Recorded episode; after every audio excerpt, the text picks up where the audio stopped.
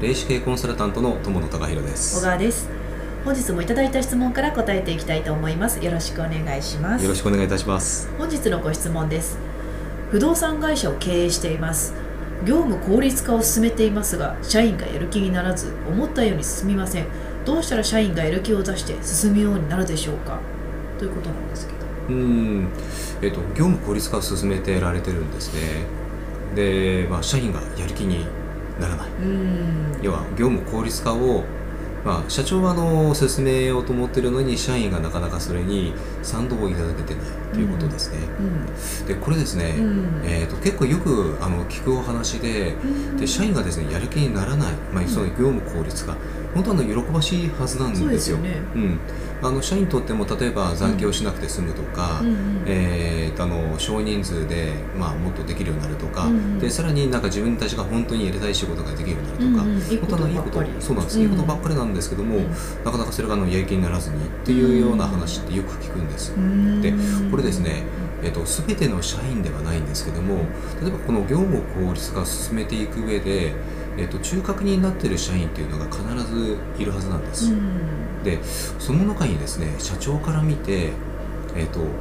一見するとあの仕事ができそうなうん社員、まあ、一見するとって言い方ちょっとあれですけどね、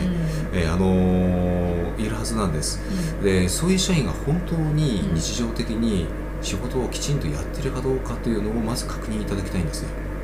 うんほううん、というのがですね、うんこの業務の効率化を進めていく上で、えー、とあ例えばですね、えー、と仕事をやってない社員っていうのがこのチームメンバーにいる可能性があるっていうことなんです。うんえーこれはあのーえーとですね、制約説の話になってしまうんですけども、業務効率化をしていくと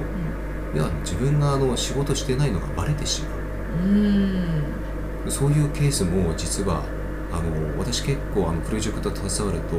あの過去にあった経験があるんですよう。んでえっと、まず、えっと、この業務効率化を進めていく上で、えっと、例えばそのプロジェクトチームを作るんであれば人選がすごく重要です。うんうんで本当にあの問題意識を持って業務効率化を進めていきたいという社員がそのメンバーになっているかどうか。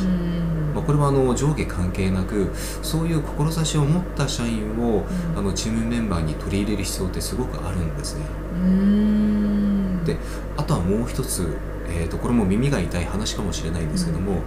社長ご自身が業務効率化めんどくさいと思ってないかどうかなんですうんつまり社長ご自身がですね